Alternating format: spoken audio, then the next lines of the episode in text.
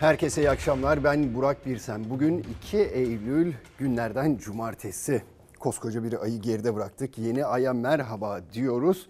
Ve bugünkü tabelamız ayıkla pirincin taşını.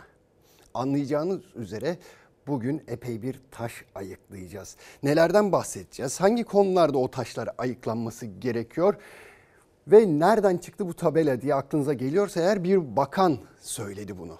Bir bakan telaffuz etti bu cümleyi kurdu. Ancak o övünmek maksadıyla bu cümleyi kur, kurmuştu. Ayıkla pirincin taşın deyip devamını getirmişti. Ama duruma baktığımız zaman hiç öyle övünülecek bir ortam yok. Hal yok. Çünkü bu cümleyi neden kurarız biliyor musunuz? Her şey sarpa sardığında, işler içinden çıkılmaz hale geldiğinde kurarız bu cümleyi. Ayıkla hadi bakalım pirincin taşını şimdi deriz.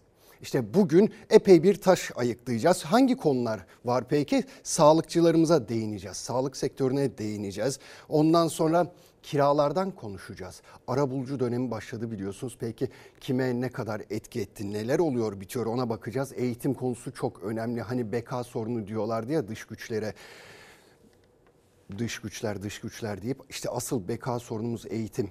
Onu konuşacağız bugün elbette ama önce bir manşetimize atalım. Biliyorsunuz ki memurlara, memurlar da emekliler gibi hayal kırıklığı yaşadılar. Neden yaşadılar? Çünkü %110 zam istiyorlardı 2 yıl için. %40 civarında bir zam verdi iktidar onlara da.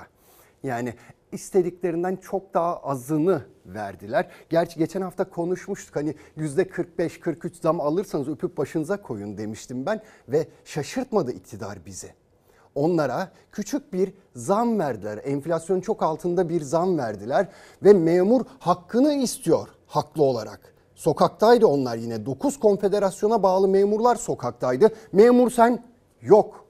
Ortada yok çünkü bu karar açıklandığından beri memur senden hiç kimseden ses çıkmıyor ne hikmetse. İşte sokakta olan memurlar iktidara da memur senede tepkililerdi.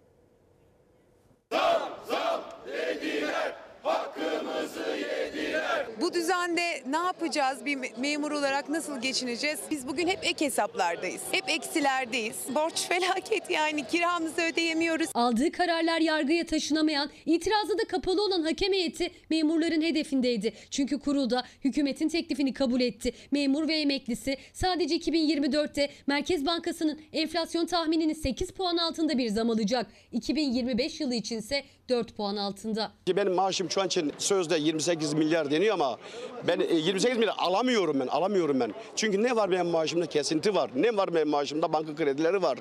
Ben çocuk okutuyorum, yetiştiremiyorum. Bana verdiği 15 ya da 20 piyasadaki her şey iki katına çıkmış. Yolda giderken bire artan fiyatlar var. Durmadan bakıyorsun etiket basıyor marketler. Memur kızgın ve kırgın. Çarşı pazarda an be an değişiklik gösteren etiketler, artan faturalar, masraflar, yüksek enflasyon ve geçim sıkıntısı arasında sıkışmış durumdalar. Çünkü 2024 yılı ilk 6 ay için verilen %15'lik zamla 20.350 lira olan en düşük memur maaşı 23.402 liraya yükselecek. Bir de enflasyon farkı eklenecek ama memur kaybımız büyük diyerek ses yükseltiyor. Her ay şuradaki verilere baktığımızda 1500 lira 2000 lira kaybımız zaten söz konusu olacak. Ayın sonunu geçiremiyoruz. Eskiden insanlar ayda bir olsa ya bir kahvaltıya gidebilirdi, bir yemeğe gidebilirdi. Şimdi aklımızın ucundan bile geçmiyor. Yani temel gıdalarımızı doldurmakta zorlanıyoruz. Daha önce pazarlık sürecinde bir günlük iş bırakma eylemi yapan 9 memur konfederasyonu bu kez hakem heyetinin verdiği zam oranları için alandaydı. Hedefinde masadaki yetkili konfederasyon memur sende vardı. emeğinizi yok sayan yetkili konfederasyondan artık istifa etme zamanı gelmiştir. Bugün değilse ne zaman? Ocak ayında zam alacağız. Ben bir aldığım ürünü ikinci defa aynı fiyata alamadım. 36 yıllık öğretmenim. Öğretmenlerin de yeni eğitim dönemine girerken cepleri boş, kafaları geçim derdinde. İşte 39 yıllık bir öğretmenin %15 zam sonrası alacağı maaşı. 15 Ağustos'taki maaş bodrosudur. Resmi rakam 24.615 lira 17 kuruş. Bu %15 Ocak zammıyla birlikte 3.692 lira 27 kuruş bir artış olacak. Toplamına baktığımızda 28.307 lira 44 kuruş. Bizler kafamızda bu düşünce varken daha yaz ayında kışın yakacağımız doğalgaz faturası ne kadar gelecek diye düşünürken o sıralardaki çocuklara nasıl faydalı olacağız? Bu zihin yorgunluğuyla nasıl göreve başlayacağız? Ben göreve başladığımda maaşımla bir birikim yapabiliyordum. Şimdi iki kişi çalışıyoruz biz. Ayın sonunu getiremiyoruz. O kredi kartından çekiyoruz ona yatırıyoruz. Ondan çekiyoruz ona yatırıyoruz. Nasıl ezilmedik enflasyona? Geçinemiyorlar, borçlanıyorlar. Kimi bankaya, kimi esnafa, kimi bir tanıdığına. En büyük sıkıntıları ise ev kiraları. Hakem heyetinde reddedilmişti memurların kira yardım talebi. Oysa maaşlarının yarısından fazlası kiraya gidiyor. Üstelik büyükşehir ayrımı dahi yapmadan. Ben Isparta'da yaşıyorum. Büyük şehir de değil aslında ucuz bir şehir deniliyor. Karşı dairem 16 bin liraya kiraya verildi. Isparta gibi bir yerde. Arkadaşım orayı tutamadı. 10, 20 yıllık evi 11 bin liraya tutmak zorunda kaldı. Aldığı maaş 20 bin lira. Bu kişi nasıl geçinebilecek? Kira başta elektrik, doğalgaz, ulaşım, gıda masraflarına karşı gelecek 2 yıl için umutsuz memurlar. Evet umutsuzlar. Pek fazla kişinin de umudu yok açıkçası. İşte emeklilerin 10 milyon emekliye zam yapmamıştı iktidar. Onlar da umutluydu. Bir yere kadar umutlarını koruyorlardı. Ancak işte bir ses çıkmadı. Memurlar da aynı şekilde aynı akıbeti yaşıyorlar maalesef. Çünkü devletin kasasında görünen o ki para kalmamış durumda ama memur sen nerede? İnsan onun merak ediyor. Ali Yalçın da değil mi arkadaşlar? Genel Başkan Ali Yalçın. Toplu görüşmelerde var. Toplu görüşmelerde vardı. Masaya oturuyor kendisi. Ancak bugüne kadar tabii hiçbir görüşmede istediğini alamadı. İste, ha bir de istedi mi? Evet. İstedi mi acaba? Yani çok enteresan geliyor. Aslında memur sene üye memurların bunu biraz sorgulaması gerekiyor. Şimdi o memur sene üye olmayanlar bunu sorguluyor da asıl diğerlerinin de sorgulaması lazım. Çünkü Ali Yalçın neden o masaya oturuyor? Yıllardır. Ve neden memur hiçbir zaman istediğini alamıyor? Sürekli iktidarın istediği oluyor. Bunu da sormak gerekiyor elbette. İşte açlık sınırı yeni açıklandı. 12.198 lira. Asgari ücret ne kadar? 11.400. Açlık sınırının altında kaldı. Memurların aldığı maaş ortada 20 bin lira civarında para alıyorlar. İşte emekler 7500 lira alıyor ama sarayın bir dakikalık masrafı ne kadar biliyor musunuz? Cumhurbaşkanlığı sarayının 18 bin lira bir memur maaşına denk. Bir dakikalık masrafı sarayın. Hatta iki buçuk emekli maaşına denk geliyor sarayın bir dakikalık harcaması olan 18 bin lira. İşte adaletin sağlanması gerekiyor. Hep bana, hep bana, hep bana derseniz olmaz. 90-85 milyon insan işte açlık ve yoksulluk sınırının altında yaşar ondan sonra ve çarşıya pazara belli ki iktidara yakın kesimler pek fazla çıkmıyorlar. Zaten seçimlerden önce de gördük. Çarşıda pazarda iktidar mensuplarını görmek olanaksızdı. Göremiyorduk çünkü ateş pahası orada fiyatlar. Şimdi biraz nedenini sorgulayacağız çünkü olacak iş değil gerçekten de. Tarlada 5 liraya olan elma tezgahta buraya İstanbul'a büyük şehirlere geldiğinde arkadaş nasıl 27,5 lira oluyor?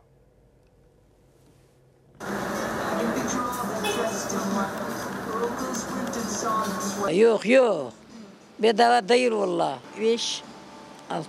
6 lira. Ha. Diğer meyveleri alamıyor musunuz? Sebzeleri alamıyor musunuz? E, para yok. Bakıp bakıp geçiyoruz.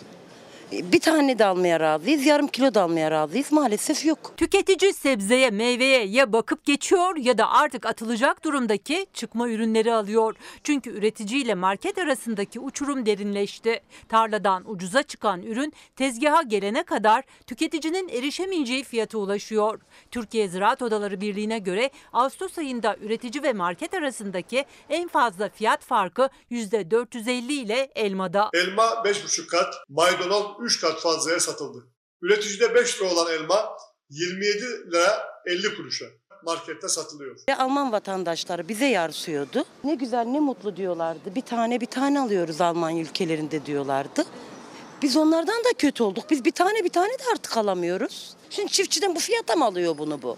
Hayır. Ya tamam koy ama biraz insaflı koy da herkes alsın ya günah ya. Üretici binbir emek ve masrafla ürününü yetiştiriyor. Marketteki tezgaha gelene kadar fiyatı katlanıyor. Üretici market arasındaki uçurumda ilk sırada elma yer alıyor. Üreticinin 5 liraya sattığı elma şu anda bulunduğum markette 60 lira. Gerçekten üreticide 5 lira mı? Yani çünkü üretici bunun e, tohumunu, gübresini, sürmesini, sulamasını yani dünya kadar işçiliğini yaparken 5 lira satıyorsa ve oradan buraya geldiğinde de bu 35-40 liraya bir elma satılıyorsa burada bir problem var demektir. 60 lira bir kilo elmayı bir tane çocuk yer değil mi? Yani 3 yaşındaki çocuk bir kilo elmayı bitirir. Diğer ürünlerde de makas açık. Üreticide 25 lira olan kuru üzüm 134 liraya, 6 lira olan havuç 25 liraya, 3 lira 70 kuruş olan kuru soğansa 15 lira 24 kuruşa satılıyor.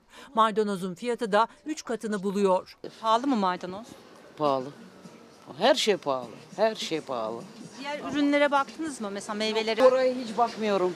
Benim bütçeme hiç uygun değil.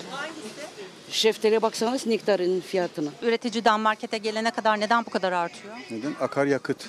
775 lira kesiyor İzmir'e. Ya Evimde hiç meyve kalmamış yeni geliyorum meyve alayım diye. Bir haftadır meyve yok evimde. Neyi tatmadınız bu yaz? Karpuzdan başka bir şey yemedik. Ara sıra da eşim şeftali almıştı 1-2 kilo. Akaryakıt zammı, işçi giderleri, marketin elektrik, doğalgaz, su faturaları, marketteki fiyatların katlanmasına sebep oluyor. Üretici kazanamıyor, tüketici ise alamıyor. 23 lira gibi bir şeyle yani bir kilo kavun. Yani bugün o yüzden en küçüğünü seçiyoruz ki bütçemize uygun olsun diye. Ben sana bir şey diyeyim mi kızım? Yaşanacağı yok da zorla yaşamaya çalışıyoruz tamam mı? Bunu da bile bile kabulleniyoruz. Allah bunaltmasın. Kulu bunaltıyor Rabbim bunaltmasın. Hadi Allah'a emanet olun.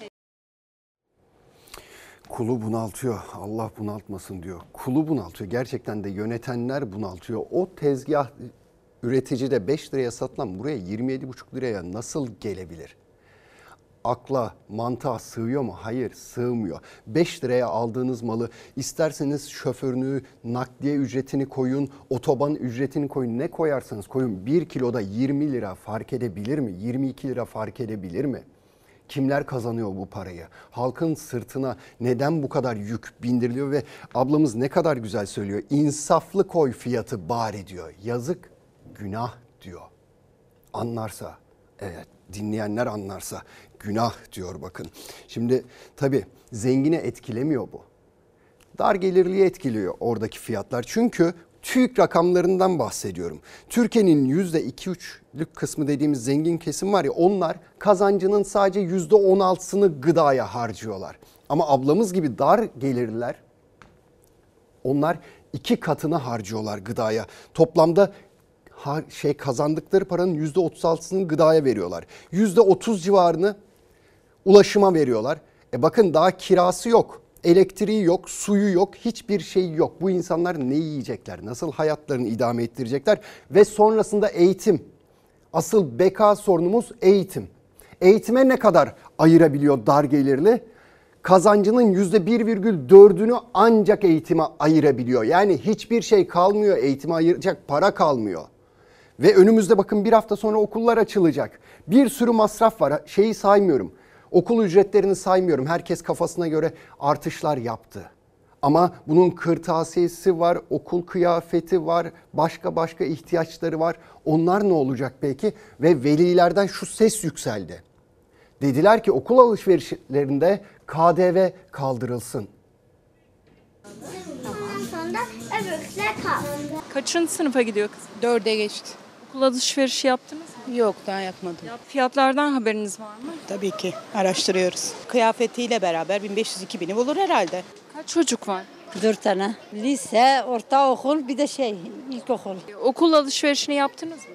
Yok vallahi yapmadık daha. Ne zaman yapacaksınız? Bakarız belki bu hafta yaparız. KDV düşürüldüğünde en az %20 düşecek.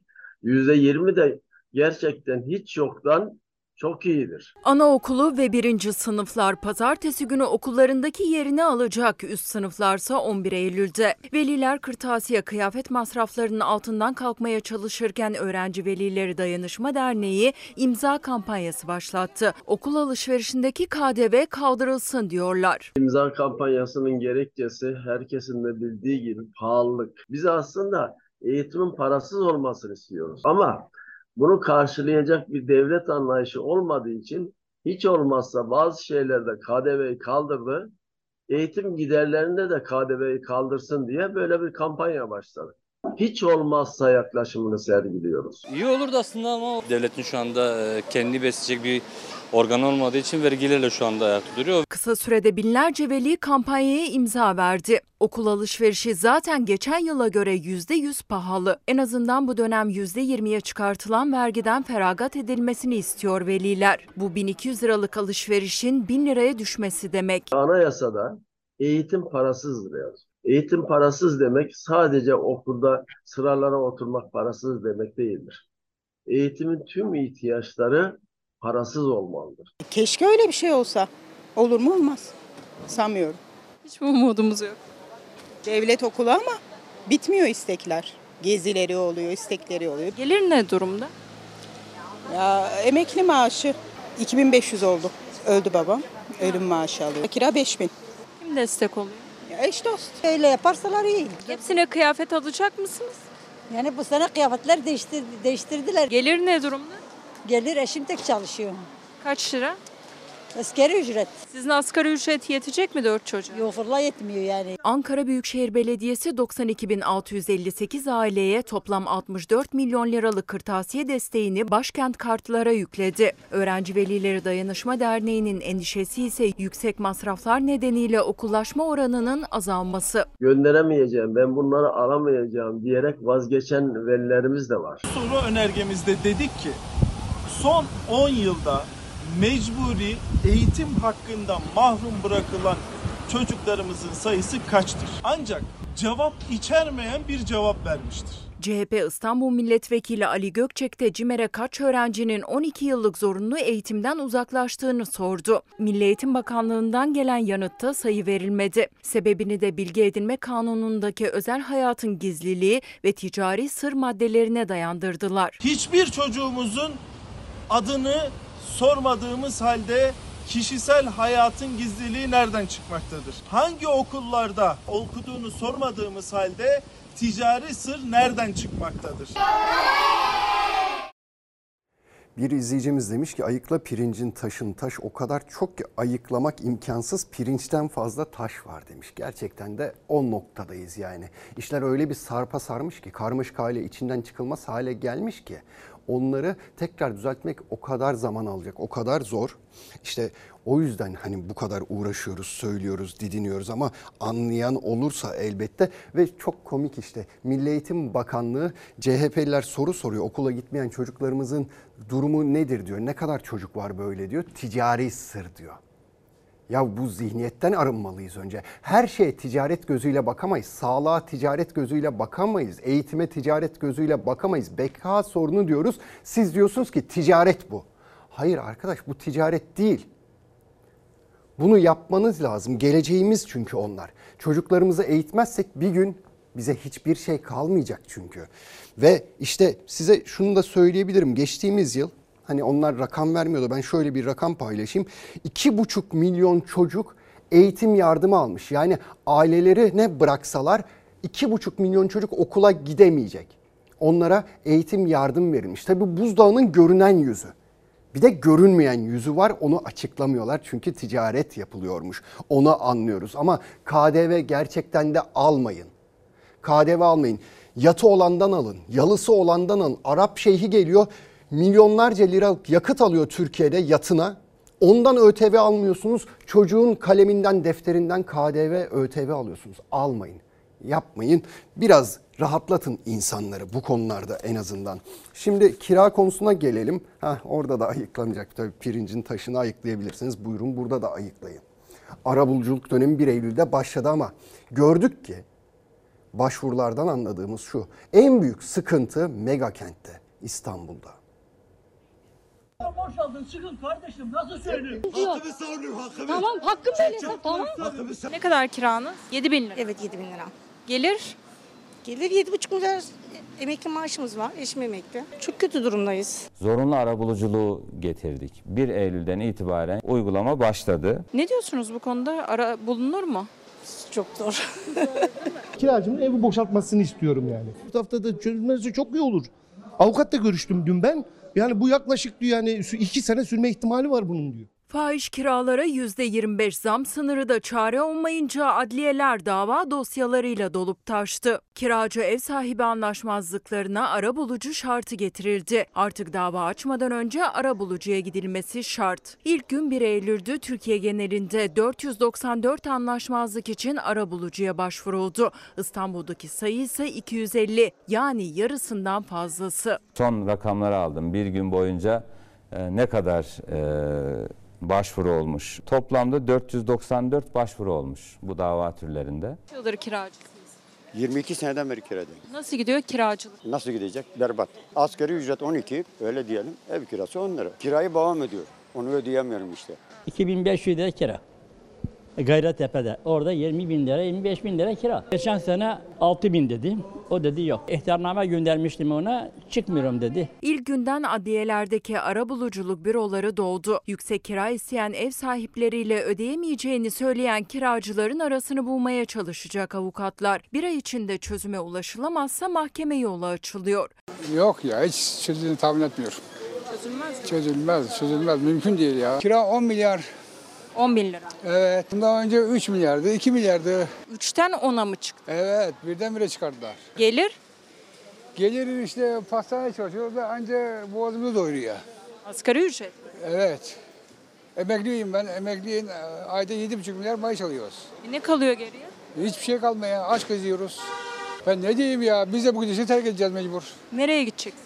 Memlekete gideceğiz. Orada da iş yok ya. Orada da bir şey yaptığımız yok. Kiracının gelir hesabı kira artışına yetişemiyor. Birçoğu çözümü İstanbul'u terk etmekte arıyor. Vallahi çoğu memleketine göç ediyor. Hani kirayı öde, ödeyemedikten sonra ne yapsın? Zaten geçim kaynağı yok. En ufak bir markete gittiğin zaman 700-800 bin lira. Şimdi bugüne kadar rahat bir kesim vardı. Devletin sürekli, yönetenlerin sürekli onların yanında olduğu. Kimler? Müteahhitlerdi onlar. Ancak bugünlerde onlar da ses yükseltmeye başladılar. Enflasyondan şikayet ediyorlar da müteahhitler de enflasyondan dertlenirse bu vatandaş ne yapsın peki? Bu işin maliyetini daha minimize edelim. Çünkü istedik ki vatandaşımıza biz daireleri, konutlarımızı daha düşük fiyatlara satalım. Satılık konut fiyatları çok çok yukarıda, konutların maliyetleri çok çok yukarı seviyelerde. Böyle bir çıkmaz döneme girmiş durumdayız. Üretmek çok pahalı olduğu için bu da maliyete yansıtılıyor. Çok yüksek diye düşünüyorum. Çok abartılıyor bence. Suni bir yükseliş var. Bırak konut almayı hayal bile kuramıyoruz. Dar ve orta gelirli ev almayı hayal bile edemiyor artık. O konutları üreten müteahhitler ise fiyatların katlandığı dönem sessizdi. İlk kez bir araya geldiler. Onlar da ses yükselttiler. En büyük maliyet kalemlerinden betona 2 ayda %55 zam geldiğini söyleyerek önlem alınmasını istediler. 1800-1900 TL olan metreküp beton metreküplerin fiyatları bugün 3000 liradan konuşuluyor. Bu yaklaşık %50-55 bandında bir zam demek. 2024'e girerken ki önümüzdeki 6-7 aylık sürecin zor geçeceğini söylemek isteriz. Kiracılar da ev almak isteyenler de yüksek fiyatlardan şikayet ederken müteahhitler için de yüksek kar dönemi geride kaldı. Karları düşmeye başlayınca onlar da maliyetlerden yakınmaya başladılar. Bugün 50 bin tane müteahhit işi yavaşlattığı anda İstanbul'da kentsel dönüşüm durdu demektir bu. Beton ve demir başta olmak üzere inşaat maliyetleri sürekli artıyor. Müteahhitlere göre sadece son 2 ayda betona %55 zam geldi. Müteahhitler daha pahalıya inşaat yapmaktan, konut almak isteyenlerse yüksek ev fiyatlarından dertli. Evleri görüyorum. Çok da merak ediyorum. Kim alıyor ki? Siz alabilir misiniz? Ben yok. Yok. Emekliyim ben. 7500 lira maaş alıyorum. Şu an kiradayım ben. Olur olmaz yerlerde fiyatlar çok e, farklı seviyelerde. E, Aynı binada 3. kat bir daire satıyorsunuz. Bugün ortalama 5 milyon seviyelerinde. Giriş katına 7 milyon isteyenler var. İstanbul Bakırköy'de bulunan 50 yıllık bir apartmandaki 90 metrekare 2 artı 1 bu daire için geçen yıl 2,5 milyon lira istenirken şimdi 5 milyon liraya satılıyor. Ev bakımsız ve eski. Fiyatından ve bu durumundan olacak ki 3 aydır ilanda ve bu ev satılamıyor. Küçük fiyat. Yani kim alabilir ki? Emekli artık bitmiş durumda. Satışlardaki düşüş nedeniyle müteahhitler finansman sağlamakta zorluk çekiyor. Bir de üstüne yükselen maliyetler ekleniyor. Fiyatlardaki balon az da olsa gerilemeye başladı ama alıcı yok. Çünkü mevcut maaşlarla kenara para atabilmek, yüksek faizler nedeniyle de kredi çekebilmek zor. Ortalama konut kredi faizleri 3 seviyelerinde. 4 milyonluk bir daire aldığınızı düşünelim. Yarısı elinizde mevcut 2 milyon lira kredi aldığınızda ayda 62 bin lira ödemek durumundasınız. Bunun geri ödemesi de 7 milyon 500 bin lira seviyelerinde.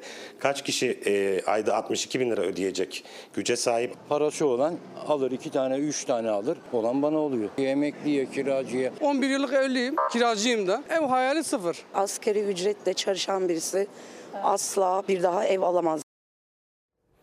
Zor ev almak zor, ev sahibi olmak zor ama müteahhitler de belli ki kardan zarar ediyorlar. Onun veryansını gibi görünüyor bu. Şimdi sağlık sektörüne bakacağız. Giderlerse gitsinler demişti Sayın Cumhurbaşkanı ve o sağlık çalışanları Sağlık Bakanı Fahrettin Koca'yı gördüler. Önünü kestiler. Atamalar ne oldu, ne durumda dediler. Sayın Bakan'ın sözleri şaşırttı mı? Hayır. Yıl bitiyor çünkü hala atama için çalışma yapıyorlar. Sayın Bakanım atama, atama olacak mı? Olacak. Ee, Sayın anda hazırlık yapıyoruz. İnşallah güzel bir atama bekliyoruz sizden. 2020 için ataması için hazırlık yapılıyor, gecikmeyecek. Önünü kesen sağlık çalışanlarına atama gecikmeyecek yanıtını verdi Bakan Fahrettin Koca. 2023'ün ataması için hazırlık yapıldığını söyledi ama 2023'ün sonuna yaklaşıldı. Oysa sadece atama bekleyenlerin sayısı değil, hastanelerdeki çalışan açığı da fazla. Bizim ülkemizde hasta başvurusu çok yüksek Ee, ama e, mevcut hekim ve hemşire sayısı çok çok ortalamanın gerisinde. 500 bine yakın hemşire, e, bir e, 200 bin civarında da hekimin atanması lazım ki biz o hedeflere ulaşabilelim. O standartlarda bir hizmet verebilelim. Hasta başına OECD ülkelerinin üçte biri kadar doktor, dörtte biri kadar da hemşire düşüyor Türkiye'de. Hem mezunlar atama bekliyor hem de hastalar sıkıntı çekiyor. Az kişiyle çok iş yapmaya çalışıyor sağlık çalışanları. Yani mevcut hemşirelerin dört katına çıkarılması demek oluyor bu. He, doktorlar olarak üçte bir doktor sayısıyla çalışıyoruz. Üç katına çıkarılması lazım doktorların. Diploması olan hemşirelerin hepsinin işe alınması anlamına geliyor. Tabii bu kadar insan elinde diploması olmasına rağmen e, kamuya atanamıyor e, ve kamudan çok daha kötü koşullarda maalesef çalışmak zorunda kalıyorlar. Özel hastanelerde, zincir hastanelerde. Sayın Bakanım atama, atama olacak mı? Olacak. Ee, Sayın Belgin yapıyoruz. İnşallah güzel bir atama bekliyoruz sizden. 2020 için ataması için hazırlık yapılıyor, gecikmeyecek. Yüz binlerce sağlık çalışanı atama beklerken şiddet ve düşük maaş nedeniyle mevcut doktorlar da yurt dışına gitmenin yolunu arıyor. 2023 yılının ilk 8 ayında Türk Tabipleri Birliği'nden ihal belgesi alan doktorların sayısı 1964'e ulaştı.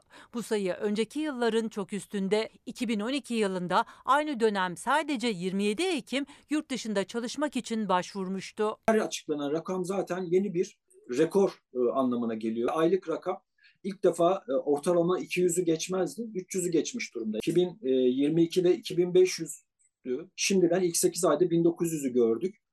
E, çok acı bir durum. Yani bu, bu kanayan bir e, yaramız halinde. Bu Sağlıkçılar yurt dışına gidiyor ve yurt dışında Avrupa'da onları kabul ediyorlar, baş tacı ediyorlar. Çünkü parlak zihinler gidiyor oraya. Peki bize kimler geliyor?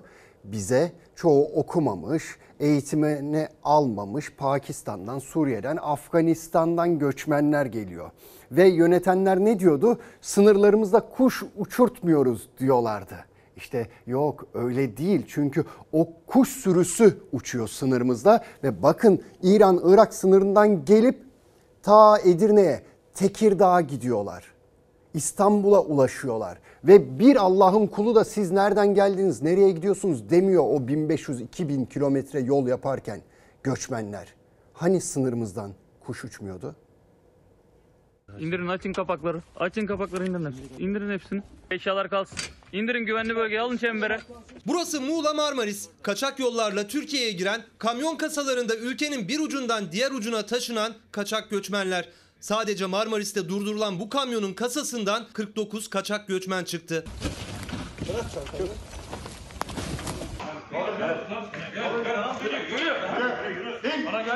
Burası da İstanbul Esenler. Bu kez bir evin bodrum katında yakalandı 15 kaçak göçmen. Mahalle sakinleri fark etti. Her gün gruplar halinde kaçak göçmenlerin getirilip götürüldüğünü polise şikayet ettiler. Daireye baskın yapıldı. 15 kaçak göçmen yakalandı. kiraya verilmişti. Bir hafta 10 gün sonra iş değişti. Her akşam mülteci 15 kişi, 20 kişi. Sabah mesela 4 ile 5.30 arası. Mülteci buradan çıkıyor. Dışarıdan gelenleri buraya bırakıyor. Buradan çıkanları götürüyorlar. İstanbul, Muğla, Edirne, Tekirdağ, Amasya. Sadece bir günde yurt genelinde 176 kaçak göçmen yakalandı. Kalabalıktı bunlar ya arabaya sığmaz. Baba içerisi bu. Alma ya alma. Pek çok ilden gelen görüntüler aynıydı. Bunlar sadece bilinen. Daha kaç kaçak göçmen sınırı geçerek Türkiye'ye girdi net sayı yok. Yakalananların çoğunluğu genç ama kamyon kasalarında çocuklar hatta kundaktaki bebekler bile vardı. Kaçak göçmenlerin çoğunluğu Suriye, Filistin, Tunus, Fas, Afganistan ve Hindistan uyruklu. Kaçak göçmenleri taşıyan, aracılık eden organizatörlere de operasyonlar yapılıyor. Yavaş yavaş. Göçmen kaçakçılığı organizatörlerinin de tek tek pirincin içerisinde taş ayıklar gibi ayıklayacağız. İçişleri Bakanı Ali Yerlikaya sosyal medyadan da sadece Muğla ve İzmir'de 42 göçmen kaçakçılığı organizatörünün yakalandığını enselerindeyiz diyerek paylaştı. Ama kaçak göçmenlerin sınırdan geçip nasıl kilometrelerce yol alabildiğine değinmedi. Daha önce sınırlarımız optik kameralarla izleniyor, kuş uçurtulmuyor demişti. Elektro optik kulelerde 10 bin metreden bir varlık olduğunu, insan varlığı olduğunu görüyor. 4 bin metrede tanıyor. Şu an tam İran-Türkiye sınırının sıfır noktasındayız. Gitmiyoruz mu İran'a? Valla gidelim. Hayır buradan gitsek bize kim verecek anlamadım. En çok geçişin, Afgan geçişinin yaşandığı bölge olarak burası biliniyor. Sınırın durumu da bu hal. Bundan tam iki hafta önce İyi Parti milletvekili Selçuk Türkoğlu İran sınırına giderek sınırdan geçişini kayda almıştı. İletişim Başkanlığı kaçak geçişi yalanladı ama Türkoğlu iddiamın arkasındayım diyerek sınırda yer alan optik kameraların görüntülerinin yayınlanmasını istemişti. Yanıt gelmedi. Bırak onu bırak. Otur. Şuraya çök. Otur otur. Yurdun pek çok noktasından gelen görüntülerle sınır güvenliği de kaçak göçmen sorunu da tekrar gündeme geldi. Evet, Yerlikaya İçişleri Bakanı ne diyor? Pirincin içinden taş ayıklar gibi ayıklayacağız diyor. Bununla övünüyor ama övünülecek şey değil. Bu noktaya gelene kadar neredeydiniz? İşte işler sarpa sardı. Karma karışık hale geldi. 10 milyonun üstünde sığınmacı Türkiye'ye yerleşti. Bu ana kadar neredeydiniz? Hani demin bir izleyicimiz demiş ya pirinçten fazla taş var diye. İşte Türkiye'nin sığınmacı konusundaki geldiği nokta maalesef o. İş işten geçmiş görünüyor. Cumhurbaşkanı Erdoğan da bu konuda eleştiren, kendisine eleştiren, yönetime eleştiren muhalefete seslendi. Bozgunculuk yapıyorsunuz, fitne çıkartıyorsunuz dedi. Birileri ülkemizde yaşayan sığınmacıları etrafa kin ve nefret tohumları saçmanın vesilesi yapmaya çalışıyor. Bir ülkeye 10 milyon sığınmacı ve kaçak gelirse o ülkede ekonomik dengeleri muhafaza etmek mümkün olur mu? Bu memleket sayenizde yol geçen hanına döndü. Bedavacı yatağı oldu.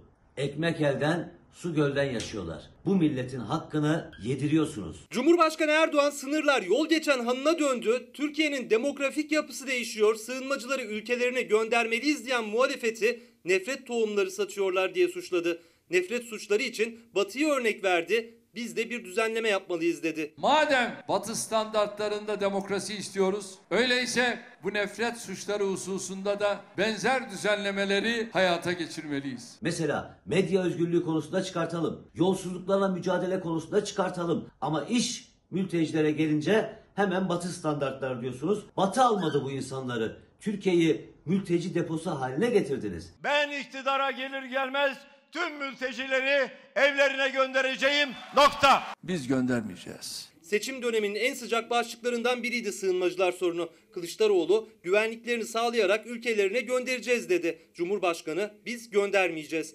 Tartışma bu kez Cumhurbaşkanı'nın yeni açıklamasıyla siyasetin gündemine oturdu. CHP lideri Kılıçdaroğlu da dikkat çeken bir iddiada bulundu. Afganların özel olarak Konya'da eğitildiğini de biliyorum. Kim eğitiyor bunları? Kaç kişi eğitiliyor bu kamplarda? Bu Kilis'le Hatay'a kadar olan bölgede uyuyan hücreler nedir? Türkiye bakın bir ekonomik kaosla beraber, ekonomik patlamayla beraber başka patlamalara her an gebe olabilir. Her an. Sorun çözmek için tespit ve teşhis ifade etmek başkadır. Sorunların mahiyetini değiştirerek fitne ve bozgunculuk peşinde koşmak başkadır. Milyonlarca göçmenin, Suriyelinin, Afgan'ın Türkiye'ye kaçak yollarla girmesi bozgunculuk olmuyor. Sınırların kevgire dönmüş olması bozgunculuk olmuyor ama Türkiye Cumhuriyeti vatandaşlarının kendi ülkelerini savunma isteği bozgunculuk oluyor öyle mi?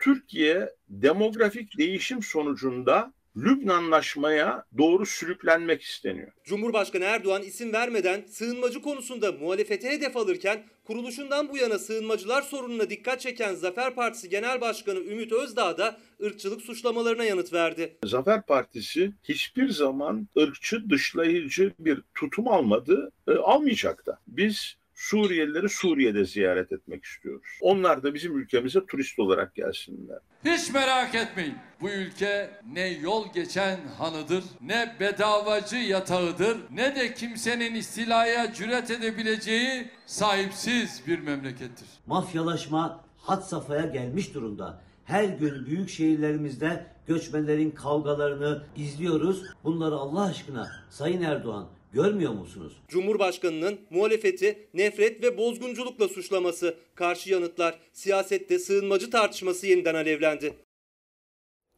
Şimdi standarttan bahsediyor da işte geri kabul anlaşmasından çıkması lazım Türkiye'nin öncelikle. Eğer geri kabul anlaşmasından çıkarsak işte o zaman Avrupa ile aynı standartlarda olabilir sığınmacılar konusunda. Çünkü gönderdiğimiz her sığınmacıyı Avrupa bize aynen iade ediyor. Bu anlaşma gereği Türkiye attı bu imzayı oraya ve maalesef işte yönetenlerin aklına sığınmacılar söz konusu olduğunda Avrupa Birliği geliyor. Avrupa geliyor. Ya içeride tutulan gazeteciler var. Fikrini, düşüncesini söylediği için, yazdığı için cezaevine giren gazeteciler var. Hukuk, adalet bunlardan bahsederken Avrupa Birliği standartlarına hiç değinmiyoruz ama söz konusu sığınmacılar olunca Avrupa'dan sığınmacılar üzerinden Türkiye'ye para aktarılınca, para gelince o zaman AB standartları diyoruz. Gerçekten de hani bizim pusulamız inanalım mı ki AB standartları mı yoksa hani Benjamin Franklin falan mı? Önce ona bir karar vermesi gerekiyor yöneticilerin. Şimdi Eskişehir'e gideceğiz. Orada madencilerimiz var. İşte madencilerimiz eylemdeydi. Sözler tutulmadı. Madenciler de kendilerini madene kapattı. Arkadaşlar 250 lira bak. Bu tarafa da bu, bu tarafa da. 250 kişi ücretsiz izne çıkartılmaya zorlandık. Geriye kalan arkadaşlarımız ise maaşlarını düzensiz ve gününde alamadılar. İşten ayrılan arkadaşlarımıza da vaat edilen kıdem tazminatları ödenmedi. Yer altında eylem yapma kararı alınmıştır.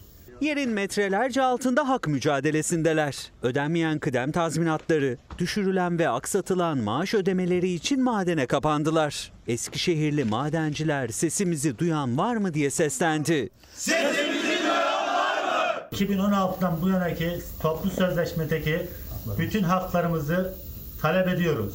2022 yılına kadar TMSF yönetiminde olan Eskişehir'deki kömür madeni özel bir şirkete devredildikten sonra sorunlar günden güne büyüdü. Seçimden önce eski Cumhurbaşkanı Yardımcısı Fuat Oktay ve eski Enerji Bakanı Fatih Dönmez madeni ziyaret edip sorunların çözüleceğini sözünü vermişti. Ama o söz yerine getirilmedi. İşçilerimiz zaman zaman burada kısmi zamanlı ya da ücretsiz izinli e, gibi durumlarla çalıştırmak zorunda kalmışlardı. Şimdi artık e, işletme sahibi daha önceden ücretsiz izin verilen personeli de tekrar davetiye göndermek suretiyle tesise çalışmaya davet etmiştir. Seçim zamanı buraya gelip yapacağız, edeceğiz deyip yani o laflar unutulmadı. Bu yakışmaz. Bunu özel sektör yapıyorsa ona da yakışmaz. Devlet göz yumuyorsa ona hiç yakışmaz. Muhalefet de devreye girdi ama sorunların sonu gelmedi. Madenciler de madende eylem kararı aldı. 190 madenci kendini madene kapattı. Eylem sürerken olumlu bir gelişme beklerken aksiyle karşılaştılar. Biz bu eyleme başladıktan sonra bize e, dün itibariyle 170 kişiyi ücretsiz izne çıkartacaklarını belirttiler ve oluşturdukları listeyi bizlere gösterdiler. Madende uyuyan, karanlıkta hak mücadelesini sürdüren maden işçileri hak ettikleri şartlara ulaşıncaya kadar eylemde kararlı. Haklarımızı alabilmek için sonuna kadar bu eylemi devam ettirmeyi düşünüyoruz. Yetkililerden, devlet büyüklerimizden yardım bekliyoruz.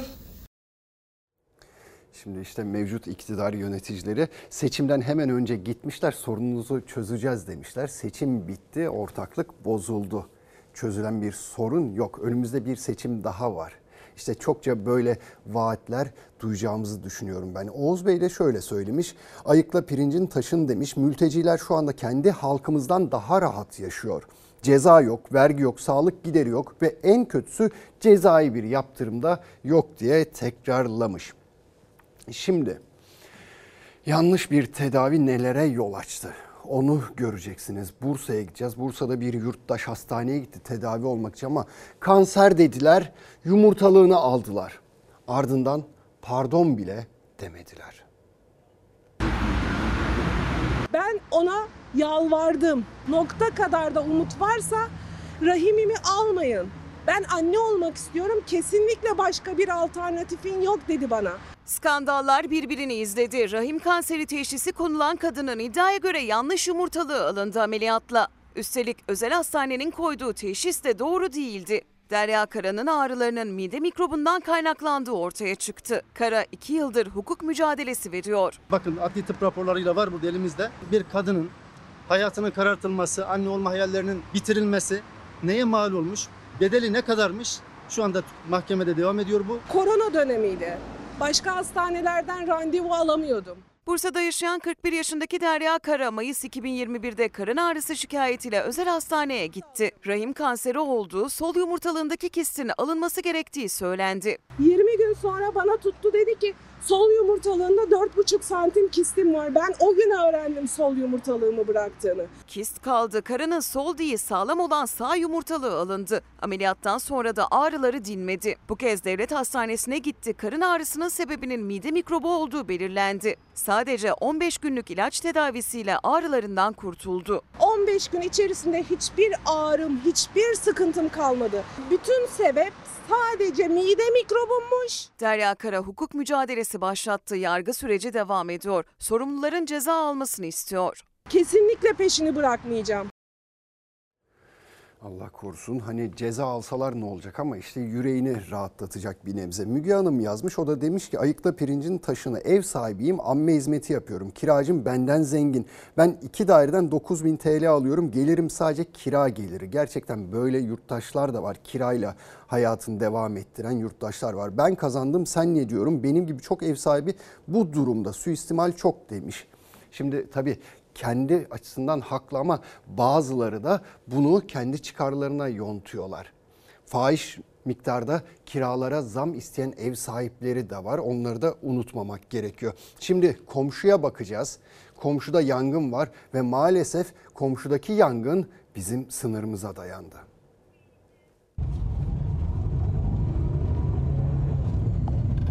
Yunanistan'da orman yangınlarının önü alınamıyor. Alev ve duman Türkiye sınırından göründü. Dede Ağaç ve Meriç'te 15 gün önce çıktı yangın. Şiddetli rüzgarla alevler çok geniş bir alana yayıldı. Atina Avrupa'ya yardım çağrısı yaptı. Birçok ülke yangın söndürme uçağı ve itfaiye ekibi gönderse de hava koşulları müdahaleyi güçleştirdi. Alevler Türkiye sınırına yaklaştı.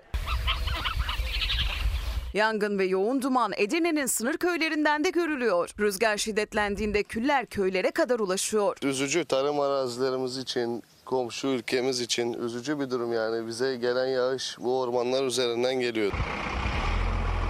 Yunanistan Başbakanı Mitsotakis iki haftadır süren yangınlarla ilgili parlamentoda konuştu. Bölgenin yasa dışı göçmenlerin geçiş yolu olduğunu belirtti. İhmal mi yoksa kasıt mı olduğunu bilmiyoruz dedi. Göçmenlerin sorumlu olabileceğini ima etti. Haber başlıyor.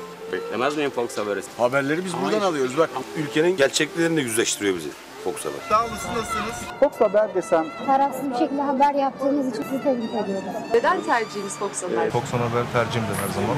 Yani gerçeği yansıttığını düşünüyorum. Siz Fox Haber izliyor musunuz? Her sabah izliyorum.